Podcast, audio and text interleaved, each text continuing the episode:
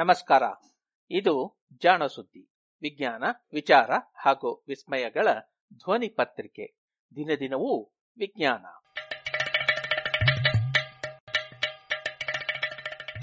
ಸಂಪುಟ ನಾಲ್ಕು, ಸಂಚಿಕೆ ಇಪ್ಪತ್ತೊಂದು, ಅಕ್ಟೋಬರ್ ಒಂದು, ಎರಡು ಸಾವಿರದ ಇಪ್ಪತ್ತು.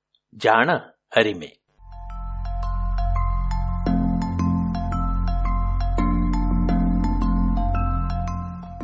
ಬಹುಶಃ ಜೀವಿ ವಿಜ್ಞಾನಿಗಳಿಗೆ ಹಾಗೂ ವಿಜ್ಞಾನ ಜಗತ್ತಿಗೆ ಪ್ರೊಫೆಸರ್ ರಾಘವೇಂದ್ರ ಗದಕ್ಕರ್ ಅವರ ಪರಿಚಯ ಮಾಡಿಕೊಡಬೇಕಿಲ್ಲ.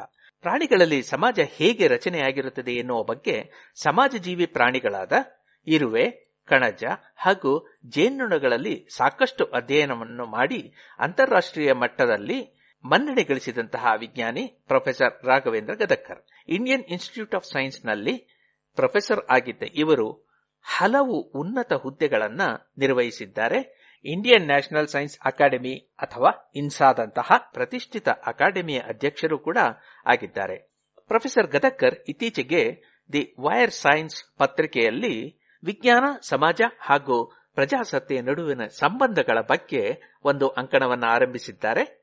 ಈ ಅಂಕಣದ ಕನ್ನಡ ಅನುವಾದವನ್ನ ನಾವು ಜಾಣಸುದ್ದಿಯಲ್ಲಿ ನಿಮಗೆ ಕೇಳಿಸಲಿದ್ದೇವೆ.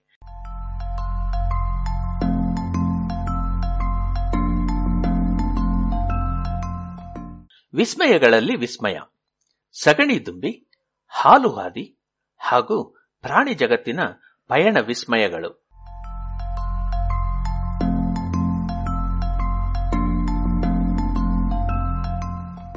ನಿಸರ್ಗದಲ್ಲಿ ತ್ಯಾಜ್ಯ ಎನ್ನುವುದು ಇಲ್ಲವೇ ಇಲ್ಲ. ಮಲವೂ ಕೂಡ ತ್ಯಾಜ್ಯವಲ್ಲ. ಈ ಭೂಮಿಯ ಮೇಲಿರುವ ಪ್ರಾಣಿಗಳೆಲ್ಲದರ ಮಲವೆಲ್ಲ ಒಟ್ಟಾಗಿ ಅಂತಹ ಇನ್ನೆಷ್ಟೋ ಅಸಂಖ್ಯ ಜೀವಿಗಳ ಬದುಕಿಗೆ ಸಂಪನ್ಮೂಲವಾಗುತ್ತದೆ. ಎಷ್ಟೋ ಜೀವಿಗಳು ಬದುಕಲು ಈ ಸಂಪನ್ಮೂಲವೇ ಆಧಾರ. ಇಂತಹ ಮಲಪ್ರೇಮಿ ಜೀವಿಗಳಲ್ಲಿ ಸುಪ್ರಸಿದ್ಧವಾದದ್ದು ಎಂದರೆ ಸಗಣಿದುಂಬಿ. ಆರು ಸಾವಿರ ಪ್ರಭೇದಗಳಷ್ಟು ಸಗಣಿದುಂಬಿಗಳಿವೆ. ಇವೆಲ್ಲವೂ ತಮ್ಮ ಗೂಡಿನಿಂದ ಸಗಣಿಯ ಗುಡ್ಡೆಯವರೆಗೂ ಒಂದು ಸುರಂಗವನ್ನು ಕೊರೆದು ನೆಲದಡಿಯಲ್ಲಿಯೇ ಅಲ್ಲಿಂದಿಲ್ಲಿಗೆ ಓಡಾಡುತ್ತಿರುತ್ತವೆ. ತಾವು ತಿಂದು ತಮ್ಮ ಮರಿಗಳಿಗೂ ಆಹಾರವಾಗಿ ಸಗಣಿಯನ್ನೇ ಉಣಿಸುತ್ತವೆ. ಕೆಲವು ದುಂಬಿಗಳು ಸಗಣಿ ಸಿಕ್ಕಾಗ ಅದರಲ್ಲೇ ನೆಲೆಸುತ್ತವೆ. ಕೆಲವು ಅವುಗಳನ್ನು ಅದ್ಭುತವಾದ ಉಂಡೆಗಳನ್ನಾಗಿ ಮಾಡಿ ಗೂಡಿಗೆ ಉರುಳಿಸಿಕೊಂಡು ಹೋಗುತ್ತವೆ. ಹೀಗೆ ಸಗಣಿಯುಂಡೆಯನ್ನು ಉರುಳಿಸುತ್ತಾ ಹೋಗುವ ದುಂಬಿಗಳು ಹಿಂದಿನಿಂದಲೂ ಜನರನ್ನು ಬೆರಗುಗೊಳಿಸಿವೆ. ನೆಲದ ಮೇಲೆ ಎದ್ದು ಕಾಣುವ ಅವುಗಳ ಓಡಾಟ ಸಗಣಿಯುಂಡೆಯನ್ನು ಮಾಡುವ ಕೌಶಲ್ಯ ಮತ್ತು ತಮಗಿಂತಲೂ ಹಲವು ಪಟ್ಟು ದೊಡ್ಡದಾದ ಉಂಡೆಗಳನ್ನು ಅವುಗಳ ಮಟ್ಟಿಗೆ ಸುದೀರ್ಘ ಎನಿಸುವಷ್ಟು ದೂರ ಉರುಳಿಸಿಕೊಂಡು ಹೋಗುವ ಅದ್ಭುತ ಕಲೆಯೇ ಅವುಗಳ ಜನಪ್ರಿಯತೆಗೆ ಕಾರಣವಿರಬಹುದು. ಅವು ಹೀಗೆ ಮಾಡುವುದನ್ನು ನೋಡುತ್ತಿದ್ದರೆ ಬೆಕ್ಕಸ ಬೆರಗಾಗುವುದರಲ್ಲಿ ಅಚ್ಚರಿಯೇ ಇಲ್ಲ. ಇದು ನನ್ನ ಅನುಭವ ಕೂಡ. ಮಲದ ಗಾತ್ರ, ಬಣ್ಣ, ಸಂದರ್ಭವೇನೇ ಇರಲಿ. ಈ ಅಚ್ಚರಿಯೇ ಹಲವರಿಗೆ ಮಲದ ಬಗ್ಗೆ ತಮಗಿರುವ ಅಸಹ್ಯ ಭಾವವನ್ನೂ ಮೀರಲು ಕಾರಣವಾಗಿದೆ. ಈ ದುಂಬಿಗಳ ಬಗ್ಗೆ ಆಶ್ಚರ್ಯಚಕಿತರಾಗಿ ಅವನು ದೇವರು ಎಂದವರು ಉಂಟು. ಹಲವಾರು ಸಂಸ್ಕೃತಿಗಳ ಪುರಾಣಗಳಲ್ಲಿ ಈ ಸಗಣಿ ದುಂಬಿಗಳನ್ನು ಕಾಣಬಹುದು. ಕಾಂಗೋದ ಬುಷಾಂಗೋ ಜನಾಂಗ, ಕೊಲಂಬಿಯಾದ ಚಾಚಾ ಇಂಡಿಯನ್ನರು, ಬೊಲಿವಿಯಾದ ರೆಡ್ ಇಂಡಿಯನ್ನರು, ಸುಮಾತ್ರಾದ ತೋಬಾ ಪಂಗಡ, ಚೀನಾದ ತಾವೋ ಕಥೆಗಳು, ಗ್ರೀಕ್ ಪುರಾಣದಲ್ಲಿ ಜಿಯೂಸ್ ಮತ್ತು ಒಲಿಂಪಸ್ ದೊರೆಗಳ ಕಥೆಗಳಲ್ಲಿ ಈ ಸಗಣಿ ದುಂಬಿಗಳ ಬಗ್ಗೆ ಪ್ರಸ್ತಾಪವಿದೆ. ಈಜಿಪ್ಟಿನ ಪುರಾಣಗಳಲ್ಲಿಯಂತೂ ಇವಕ್ಕೆ ಅಗ್ರಸ್ಥಾನ. ಏಕೆಂದರೆ ಅಲ್ಲಿ ಇವನ್ನು ಹುಟ್ಟು, ಸಾವು, ಪುನರ್ಜನ್ಮ, ಸೂರ್ಯನ ಶಕ್ತಿ ಮುಂತಾದವುಗಳ ಜೊತೆಗೆ ಜೋಡಿಸಿ ದೇವರಂತೆ ಪೂಜಿಸಲಾಗುತ್ತದೆ. ಜೊತೆಗೆ ಸಮಾಧಿಗಳಲ್ಲಿ, ಶವಪೆಟ್ಟಿಗೆಗಳಲ್ಲಿ ಇವನ್ನು ಇಟ್ಟು ಉಳುವುದೂ ಉಂಟು. ದಕ್ಷಿಣ ಆಫ್ರಿಕಾದ ಜೋಹಾನ್ಸ್ಬರ್ಗ್ನಲ್ಲಿರುವ ವಿಟ್ ವಾಟರ್ ಸ್ಯಾಂಡ್ ವಿಶ್ವವಿದ್ಯಾನಿಲಯದಲ್ಲಿ ಪ್ರಾಣಿ, ಸಸ್ಯ ಹಾಗೂ ಪರಿಸರ ವಿಜ್ಞಾನ ವಿಭಾಗಗಳಲ್ಲಿ ಪ್ರೊಫೆಸರ್ ಆಗಿರುವ ಹಾಗೂ ಈ ಸಗಣಿ ದುಂಬಿಗಳನ್ನು ಹಲವಾರು ವರ್ಷಗಳಿಂದ ಅಧ್ಯಯನ ಮಾಡುತ್ತಿರುವ ಮಾರ್ಕಸ್ ಬಿನ್ರೆ ಸಂಗೀತ ಶಾಸ್ತ್ರದಲ್ಲಿ ಡಾಕ್ಟರೇಟ್ ಮಾಡಿರುವ ಹೆಲೆನ್ ಲುನ್ ಎನ್ನುವವರ ಜೊತೆಗೆ ಸೇರಿ the dance of the dung beetles, ಅರ್ಥಾತ್ ಸಗಣಿ ದುಂಬಿಗಳ ನೃತ್ಯ ಎನ್ನುವ ಒಂದು ಅದ್ಭುತ ಪುಸ್ತಕವನ್ನು ಬರೆದಿದ್ದಾರೆ. ವೆಸ್ಟರ್ನ್ ವಾಷಿಂಗ್ಟನ್ ವಿಶ್ವವಿದ್ಯಾನಿಲಯದಲ್ಲಿ ಇಂಗ್ಲಿಷ್ ಪ್ರೊಫೆಸರ್ ಆಗಿರುವ ಬ್ರೂಸ್ ಬೀಸ್ಲಿ ಈ ಪುಸ್ತಕವನ್ನು ಪುರಾಣ, ವಿಕಾಸ ಹಾಗೂ ದಿನನಿತ್ಯದ ವೈಜ್ಞಾನಿಕ ಶೋಧ ಪ್ರಪಂಚದೊಳಗೆ ನಡೆಯುವ ಸ್ವಾರಸ್ಯಕರವಾದ ಹಾಗೂ ತಮಾಷೆಯ ಪಯಣ ಎಂದು ವಿವರಿಸಿದ್ದಾರೆ. ಪುರಾತನ ಕಾಲದಿಂದ ಹಿಡಿದು ಇಂದಿನವರೆಗೂ, ಪುರಾಣಗಳಿಂದ ಹಿಡಿದು ವಿಜ್ಞಾನದವರೆಗೂ ನಮ್ಮನ್ನು ಕಾಡುತ್ತಲೇ ಇರುವ ಈ ಸಗಣಿ ದುಂಬಿಗಳನ್ನು ವರ್ಣಿಸುವ ಪುಸ್ತಕದಲ್ಲಿರುವ ಕೆಲವು ಮಾತುಗಳು ಹೀಗಿವೆ. ಈ ಸಗಣಿ ದುಂಬಿ ನಮ್ಮ ಜನಪ್ರಜ್ಞೆಯಲ್ಲಿ ಪಡೆದಿರುವ ಎತ್ತರದ ಸ್ಥಾನ, ಕಳೆದ ಐದು ಶತಮಾನಗಳಲ್ಲಿ ನಡೆದಿರುವ ವೈಜ್ಞಾನಿಕ ಸಂಶೋಧನೆಗಳನ್ನು ಪ್ರತಿಫಲಿಸುತ್ತಿದೆ. ಬೈಬಲಿನಲ್ಲಿ ವಿವರಿಸಿರುವ ಜೀವಸೃಷ್ಟಿ ಕ್ರಿಯೆಯನ್ನು ವಿವರಿಸುವುದರಿಂದ ಆರಂಭಿಸಿ ಚಾರ್ಲ್ಸ್ ಡಾರ್ವಿನ್ನಂತಹ ಜ್ಞಾನಾರ್ಜನೆಯಲ್ಲಿ ತೊಡಗಿಕೊಂಡವರ ಹವ್ಯಾಸವಾಗಿ ಬೆಳೆದ ಇದು ಇಂದು ಸವಿವರವಾದ ಮಾಹಿತಿಯನ್ನು ಬಳಸಿಕೊಂಡು ಕೀಟಗಳ ಅಭಿವೃದ್ಧಿ ಹಾಗೂ ನಡವಳಿಕೆಯನ್ನು ಅಧ್ಯಯನ ಮಾಡುವ ವಿಜ್ಞಾನಿಗಳ ಸಾಮೂಹಿಕ ಪ್ರಯತ್ನದ ಕೇಂದ್ರ ಬಿಂದುವಾಗಿ ಬೆಳೆದಿದೆ. ಈ ದುಂಬಿಗಳು ದೇವರು ಸೃಷ್ಟಿಸಿದ ಈ ಪ್ರಪಂಚವನ್ನು ಅರ್ಥ ಮಾಡಿಕೊಳ್ಳುವ ಶಕುನ ಸಂಕೇತಗಳು ಅಸ್ಪಷ್ಟ ಅವಲೋಕನಗಳನ್ನು ಅರ್ಥೈಸುವುದರಿಂದ ಹಿಡಿದು ದೇವರೇ ಎನ್ನುವುದರವರೆಗೂ ಹೋದ ನಾವು, ಆನಂತರ ಈಗ ಧರ್ಮದ ಕಟ್ಟುಪಾಡೇ ಇಲ್ಲದ ಅರಿವಿನ ಪ್ರಪಂಚಕ್ಕೆ ಕೊಂಡೊಯ್ದಿವೆ.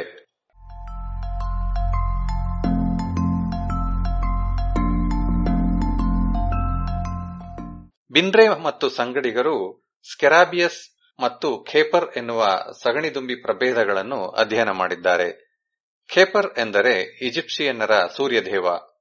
ಆತನಿಗೆ ಈ ಹೆಸರು ಬಂದದ್ದು ಸಗಣಿದುಂಬಿಯಿಂದಲೇ. ಮೂರು ಆಯಾಮದಲ್ಲಿ ದಿಕ್ಕಿಡದೆ ಚಲಿಸುವ ಅಮೋಘ ಸಾಮರ್ಥ್ಯ ಕೀಟಗಳಿಗೆ ಇದೆ. ಹೀಗೆ ಚಲಿಸುವಾಗ ಅವುಗಳ ಸಂವೇದನೆಗಳಿಗೆ ಹಲವು ಸವಾಲುಗಳು ಎದುರಾಗುತ್ತವೆ. ಈ ಸವಾಲುಗಳನ್ನು ಅವುಗಳ ಪುಟ್ಟ ಮಿದುಳು ಅದು ಹೇಗೆ ಎದುರಿಸುತ್ತದೆ ಎನ್ನುವುದು ಅವಿರತ ಅಚ್ಚರಿ. ತಾತ್ಕಾಲಿಕವಾದ ನೆಲೆ ಇರುವ ಕೀಟವೂ ಕೂಡ ಆಹಾರವನ್ನು ಹುಡುಕಿ ಹೊರಟ ಮೇಲೆ ಮೊದಲಿದ್ದ ಸ್ಥಾನಕ್ಕೆ ಮರಳಬೇಕು. ಈ ಆಹಾರಕ್ಕಾಗಿ ಹೊರಟ ಅದರ ಹಾರಾಟ ನೇರ ಹಾದಿಯದ್ದಲ್ಲ. ಜೊತೆಗೆ ಅಪರಿಚಿತ ಸ್ಥಳಗಳಿಗೂ ಹೋಗಬಹುದು. ಆದರೆ ಅದು ಆಹಾರವಿದ್ದಲ್ಲಿಂದ ಗೂಡಿಗೆ ಮರಳುವ ಹಾದಿ ಮಾತ್ರ ಬಲು ನೇರವಾದ, ಅತಿ ಹತ್ತಿರವಾದ ಹಾದಿ. ಕೀಟಗಳ ಮಿದುಳಿನಲ್ಲಿ ತಮ್ಮ ಪರಿಸರದ ನಕ್ಷೆಯ ಅರಿವು ಇರಬಹುದೇ ಎನ್ನುವ ಚರ್ಚೆ ನಡೆದಿದೆ. ಅದೇನೇ ಇರಲಿ, ಕೀಟಗಳು ನಡೆಯುವಾಗಲೋ, ಹಾರುವಾಗಲೋ, ತಮ್ಮ ಪರಿಸರದಲ್ಲಿರುವ ದಾರಿದೀಪಗಳನ್ನು ಅಂದರೆ ವಿಶಿಷ್ಟ ವಸ್ತುಗಳನ್ನು, ವಾಸನೆಯನ್ನು ಗ್ರಹಿಸಬಲ್ಲವು ಎನ್ನುವುದು ತಿಳಿದ ವಿಷಯ. ಇವು ಈ ಸಮಸ್ಯೆಗಳನ್ನು ಹೇಗೆ ಪರಿಹರಿಸುತ್ತವೆ ಎಂದು ಪತ್ತೆ ಮಾಡಲು ಪ್ರಯತ್ನಿಸುತ್ತಿರುವ ನಮಗೆ ಕೀಟಗಳು ಇದಕ್ಕೆ ಹಲವು ಉಪಾಯಗಳನ್ನು ಬಳಸುತ್ತವೆ ಎನ್ನುವುದು ಗೊತ್ತಾಗಿದೆ. ಒಂದೇ ಸಮಸ್ಯೆಗೆ ಹಲವಾರು ಪರಿಹಾರಗಳು. ಒಂದು ತಪ್ಪಾದರೆ ಇನ್ನೊಂದು ಎನ್ನುವ ವ್ಯವಸ್ಥೆ ಇದೆ. ಉದಾಹರಣೆಗೆ, ಹಾದಿಯಲ್ಲಿ ಕೈಗಂಬದಂತಹ ಯಾವುದೇ ಸ್ಥಾನಸೂಚಿ ವಸ್ತು ಇಲ್ಲದಿದ್ದಾಗಲೂ ಇವು ನೇರವಾಗಿ ಗೂಡಿಗೆ ಮರಳಬಲ್ಲವು. ಇಂತಹ ಪರ್ಯಾಯ ವ್ಯವಸ್ಥೆ ಕೂಡ ಬಲು ಅದ್ಭುತ. ಇದನ್ನು ಪಾತ್ ಇಂಟಿಗ್ರೇಷನ್ ಅಥವಾ ಪಥ ಸಂಕಲನ ಎನ್ನಬಹುದು. ಇದೊಂದು ರೀತಿ ನಾವಿಕರು ಸಮುದ್ರದಲ್ಲಿ ತಾವು ಸಾಗಿದ ದೂರವನ್ನು ಲೆಕ್ಕ ಹಾಕಿದ ಹಾಗೆ ಎನ್ನಿ. ಇದನ್ನು ಮಾಡಲು ಕೀಟಗಳು ಹೇಗೋ ತಾವು ಹಾರಿದ ದಿಕ್ಕು, ತಿರುಗಿದ ತಿರುವುಗಳು, ಮುಂದಿನ ತಿರುವಿನವರೆಗೂ ಪ್ರತಿ ತಿರುವಿನಲ್ಲಿಯೂ ಸಾಗಿದ ದೂರ, ಇವೆಲ್ಲವನ್ನೂ ತಿಳಿದಿರಬೇಕಾಗುತ್ತದೆ. ನಂಬಲಾಗದ ವಿಷಯ ಅಲ್ಲವೇ? ಇಷ್ಟೆಲ್ಲ ಆದ ಮೇಲೆ ಹಿಂದೆ ಮರಳಲು ಅದು ಹೇಗೋ ಅತಿ ಹತ್ತಿರವಾದ, ನೇರವಾದ ಹಾದಿಯನ್ನು ಲೆಕ್ಕ ಹಾಕಬೇಕು. ಇದೊಂದು ರೀತಿಯ ಟ್ರಿಗ್ನಾಮೆಟ್ರಿ ಎನ್ನಿ. ವಿಶೇಷ ಎಂದರೆ ಅವು ಈ ಲೆಕ್ಕಾಚಾರವನ್ನು ಪಯಣದ ಕೊನೆಯಲ್ಲಿ ಮಾಡುವುದಿಲ್ಲ. ಪಯಣದ ಉದ್ದಕ್ಕೂ ಈ ಗಣಿತ ನಡೆದೇ ಇರುತ್ತದೆ. ಆದ್ದರಿಂದ ಪಯಣದ ಯಾವುದೇ ಹಂತದಲ್ಲಿಯೂ ತಮ್ಮ ಗೂಡಿಗೆ ನೇರವಾಗಿ ಮರಳುವ ಅರಿವು ಅವಕ್ಕೆ ಇರುತ್ತದೆ. ಕೀಟಗಳು ಈ ಟ್ರಿಗ್ನಾಮೆಟ್ರಿಯನ್ನು ಹೇಗೆ ಮಾಡುತ್ತವೆ ಎನ್ನುವುದನ್ನು ಊಹಿಸಲು ನಮ್ಮಿಂದ ಸಾಧ್ಯವಾಗಿಲ್ಲ. ಆದರೆ ಅವು ದೂರವನ್ನು ಹೇಗೆ ಅಳೆಯುತ್ತವೆ ಮತ್ತು ತಮ್ಮ ಹಾರಾಟದ ಕೋನವನ್ನು ಹೇಗೆ ತಿಳಿಯುತ್ತವೆ ಎನ್ನುವ ಬಗ್ಗೆ ನಮಗೆ ಸಾಕಷ್ಟು ಗೊತ್ತಾಗಿದೆ. ನಮ್ಮ ಕಣ್ಣಿನಲ್ಲಿ ಬದಲಾಗುತ್ತಿರುವ ಬಿಂಬಗಳ ಗಾತ್ರದಿಂದ ಅವು ದೂರವನ್ನು ಅಳೆಯುತ್ತವೆ. ಇದನ್ನು ಆಪ್ಟಿಕ್ ಫ್ಲೋ ಎನ್ನುತ್ತಾರೆ. ಶೆರ್ಲಾಕ್ ಹೋಮ್ಸ್ ಸಿಲ್ವರ್ ಬ್ಲೇಸ್ ಎನ್ನುವ ಕಥೆಯಲ್ಲಿ ರೈಲಿನಲ್ಲಿ ಪಯಣಿಸುವಾಗ ಬದಿಯಲ್ಲಿದ್ದ ದೀಪದ ಕಂಬಗಳು ಎಷ್ಟು ಬೇಗನೆ ಹಿಂದೆ ಸರಿಯುತ್ತಿವೆ ಎನ್ನುವುದನ್ನು ಗಮನಿಸಿ, ರೈಲು ಎಷ್ಟು ವೇಗವಾಗಿ ಚಲಿಸುತ್ತಿದೆ ಎಂದು ಲೆಕ್ಕ ಹಾಕುತ್ತಾನಲ್ಲ? ಹಾಗೆಯೇ ಇದು. ಆಸ್ಟ್ರೇಲಿಯಾದ ನ್ಯಾಷನಲ್ ವಿಶ್ವವಿದ್ಯಾನಿಲಯದ ಮಂಡ್ಯಂ ಶ್ರೀನಿವಾಸನ್ ಇದನ್ನೊಂದು ಚತುರ ಪ್ರಯೋಗದಿಂದ ನಿರೂಪಿಸಿದ್ದಾರೆ. ಇವರು ಜೇನ್ನೊಣಗಳನ್ನು ಒಂದು ಕಿರಿದಾದ ಕೊಳವೆಯೊಳಗೆ ಹಾರಲು ಬಿಟ್ಟರು. ಇದು ಅವುಗಳಲ್ಲಿ ಆಪ್ಟಿಕ್ ಫ್ಲೋವನ್ನು ಹೆಚ್ಚಿಸುತ್ತದೆ. ಪರಿಣಾಮ, ಈ ಜೇನ್ನೊಣಗಳು ತಾವು ಹಾರಿದ ದೂರವನ್ನು ಹೆಚ್ಚಾಗಿ ಅಂದಾಜಿಸಿದವು. ಸುತ್ತಲೂ ಏಕರೂಪದಲ್ಲಿರುವ ಮರಳುಗಾಡಿನಂತಹ ಪರಿಸರದಲ್ಲಿ ನಡೆಯುವ ಇರುವೆಗಳು ತಾವು ಇಟ್ಟ ಹೆಜ್ಜೆಗಳನ್ನು ಲೆಕ್ಕ ಹಾಕಿ ಸಾಗಿದ ದೂರವನ್ನು ಅಳೆಯುತ್ತವಂತೆ. ಜ್ಯೂರಿಕ್ ವಿಶ್ವವಿದ್ಯಾನಿಲಯದ ರೂಡಿಗರ್ ವೆಹನರ್ ಮತ್ತು ಸಂಗಡಿಗರು ಇನ್ನೂ ಸ್ವಾರಸ್ಯಕರವಾದ ಪ್ರಯೋಗವನ್ನು ಮಾಡಿದ್ದಾರೆ. ಇವರು ಇರುವೆಗಳು ಊರುಗಾಲುಗಳ ಮೇಲೆ ನಡೆಯುವಂತೆ ಮಾಡಿದ್ದಾರೆ. ಹೀಗೆ ಮಾಡಿದಾಗ ಅವು ತಾವು ನಡೆದ ಹಾದಿಯ ದೂರವನ್ನು ನಿರೀಕ್ಷಿಸಿದಂತೆಯೇ ಹೆಚ್ಚೋ ಕಡಿಮೆಯೋ ಲೆಕ್ಕ ಹಾಕಿದವು.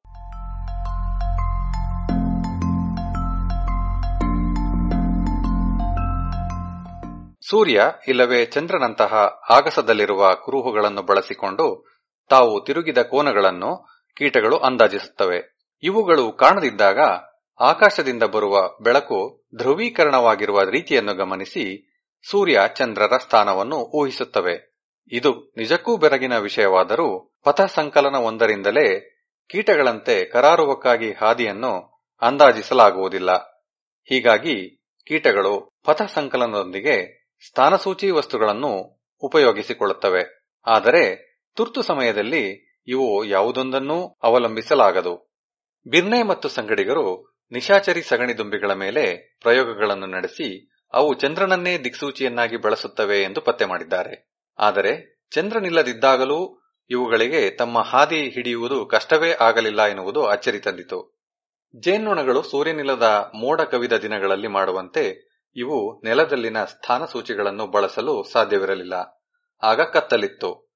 ಆದ್ದರಿಂದ ಚಂದ್ರನಿಲ್ಲದ ರಾತ್ರಿಗಳಲ್ಲಿ ತಾರೆಗಳನ್ನೇ ದಿಕ್ಸೂಚಿಯನ್ನಾಗಿ ಬಳಸುತ್ತಿರಬಹುದೋ ಎಂದು ಇವರು ಊಹಿಸಿದರು. ಅದು ನಿಜವೆಂದೂ ನಿರೂಪಿಸಿದರು. ಈ ತೀರ್ಮಾನಗಳೆಷ್ಟು ಬೆರಗುಗೊಳಿಸುತ್ತದೆಯೋ ಅಷ್ಟೇ ಬೆರಗು ಮೂಡಿಸುವಂತಿವೆ ಇವರ ಪ್ರಯೋಗಗಳು. ದೊಡ್ಡ ಹೊರೆಯನ್ನು ಹೊರುವಾಗ ಇರುವೆಗಳೂ ಕೆಲವೊಮ್ಮೆ ಹೀಗೆಯೇ ಹಿಮ್ಮುಖವಾಗಿ ನಡೆಯಬೇಕಾಗುತ್ತದೆ. ಆದರೆ ಆಗ ಅವು ಅಲ್ಲಲ್ಲಿ ನಿಂತು ಗೂಡಿನ ದಿಕ್ಕಿಗೆ ತಿರುಗಿ ನೋಡಿ, ದಿಕ್ಕು ಗುರುತಿಸಿ ಮತ್ತೆ ನಡೆಯಲು ಆರಂಭಿಸುತ್ತವೆ. ಹೀಗಾಗಿ ಬಿರ್ನೆ ಮತ್ತು ಸಂಗಡಿಗರು ಹಿಮ್ಮುಖವಾಗಿ ನಡೆಯುವ ಈ ದುಂಬಿಯನ್ನು ಹಲವು ರೀತಿಯಲ್ಲಿ ಪರೀಕ್ಷಿಸಿದರು. ಇನ್ನೇನು ಮನೆ ತಲುಪುತ್ತವೆ ಎಂದಿದ್ದ ದುಂಬಿಗಳನ್ನು ಸ್ಥಳಾಂತರಿಸಿ ನೋಡಿದರು. ಅವು ದಿಕ್ಕು ತಪ್ಪಿದವು. ಪಥ ಸಂಕಲನವನ್ನು ಬಳಸಿ ಅವು ಗೂಡಿನಿಂದ ತಾವಿದ್ದ ದೂರದಷ್ಟೇ ದೂರ ನಡೆದರೂ ದಿಕ್ಕು ತಪ್ಪುತ್ತಿದ್ದವು. ಅಂದರೆ, ಅವು ಕೇವಲ ಪಥ ಸಂಕಲನವನ್ನಷ್ಟೇ ಅನುಸರಿಸಿದ್ದವು. ಸ್ಥಾನಸೂಚಿಗಳನ್ನಲ್ಲ. ದುಂಬಿಗಳ ರೀತಿಯಲ್ಲಿ ತಲೆಕೆಳಗಾಗಿ ನೋಡಿದಾಗ ಸ್ಥಾನಸೂಚಿಗಳು ಗೊಂದಲವನ್ನುಂಟು ಮಾಡುತ್ತವೆಯೋ? ಎರಡ್ ಸಾವಿರದ ಒಂಬತ್ತನೇ ಇಸ್ವಿಯ ಬೇಸಗೆಯಲ್ಲಿ ನಮ್ಮಲ್ಲೊಬ್ಬರು ಕಾಡಿನಲ್ಲಿ ಪೊದೆಗಳ ನಡುವೆ ಗೆಳೆಯರ ಜೊತೆಗೂಡಿ ಈ ಸಗಣಿ ದುಂಬಿಗಳ ಜೊತೆಗೆ ಆಡುತ್ತಾ ಮೋಜು ಮಾಡುತ್ತಿದ್ದರು. ಸ್ವೀಡನ್, ಆಸ್ಟ್ರೇಲಿಯಾ, ಜರ್ಮನಿ ಮತ್ತು ದಕ್ಷಿಣ ಆಫ್ರಿಕಾದಿಂದ ಬಂದ ಈ ಗೆಳೆಯರು ಎರಡ್ ಸಾವಿರದ ಮೂರನೇ ಇಸ್ವಿಯಿಂದ ಪ್ರತಿ ವರ್ಷ ಹೀಗೆ ಜೊತೆಗೂಡುತ್ತಿದ್ದಾರೆ ಎಂದು ಲನ್ ಮತ್ತು ಬಿರ್ನೆ ತಮ್ಮ ಪುಸ್ತಕದಲ್ಲಿ ಬರೆದಿದ್ದಾರೆ. ಬಹುಶಃ ಆ ಸಗಣಿ ದುಂಬಿಗಳು ಆಫ್ರಿಕಾದ ಆ ನೆಲದ ಉಬ್ಬು ತಗಗಳ ಮೇಲೆ ಸಗಣಿಯುಂಡೆಯನ್ನು ಉರುಳಿಸುತ್ತಾ ಮೋಜು ಮಾಡುತ್ತಿರಬಹುದು. ನಾವಿಲ್ಲಿ ಚರ್ಚಿಸಿದ ಈ ಪ್ರಯೋಗಗಳ ವಿಶೇಷವೇನೆಂದರೆ ಒಂದಷ್ಟು ಕುತೂಹಲ ಸಾಹಸಿ ಮನಸ್ಸಿರುವ ಯಾರು ಬೇಕಾದರೂ ಮಾಡಬಹುದಾದ ಪ್ರಯೋಗಗಳು ಇವು. ಅದಕ್ಕೆ ವಿಜ್ಞಾನ ಎಂದರೆ ಮೋಜುಗಿಂತಲೂ ಮೋಜು.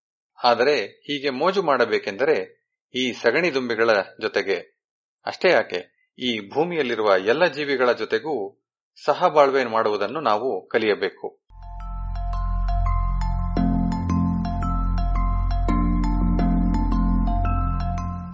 ಇದು ಇಂದಿನ ಜಾಣ ಅರಿಮೆ. ಆಂಗ್ಲ ಮೂಲ ಪ್ರೊಫೆಸರ್ ರಾಘವೇಂದ್ರ ಗದಕ್ಕರ್ ಅನುವಾದ ಕೊಳ್ಳೇಗಾಲ ಶರ್ಮಾ, ಜಾಣಧ್ವನಿ ಡಾಕ್ಟರ್ ಜೆ ಆರ್ ಮಂಜುನಾಥ. ಇದರ ಆಂಗ್ಲ ಮೂಲ ದಿ ವೈರ್ ಸೈನ್ಸ್ ಜಾಲಪತ್ರಿಕೆಯಲ್ಲಿ ಪ್ರಕಟವಾಗಿತ್ತು.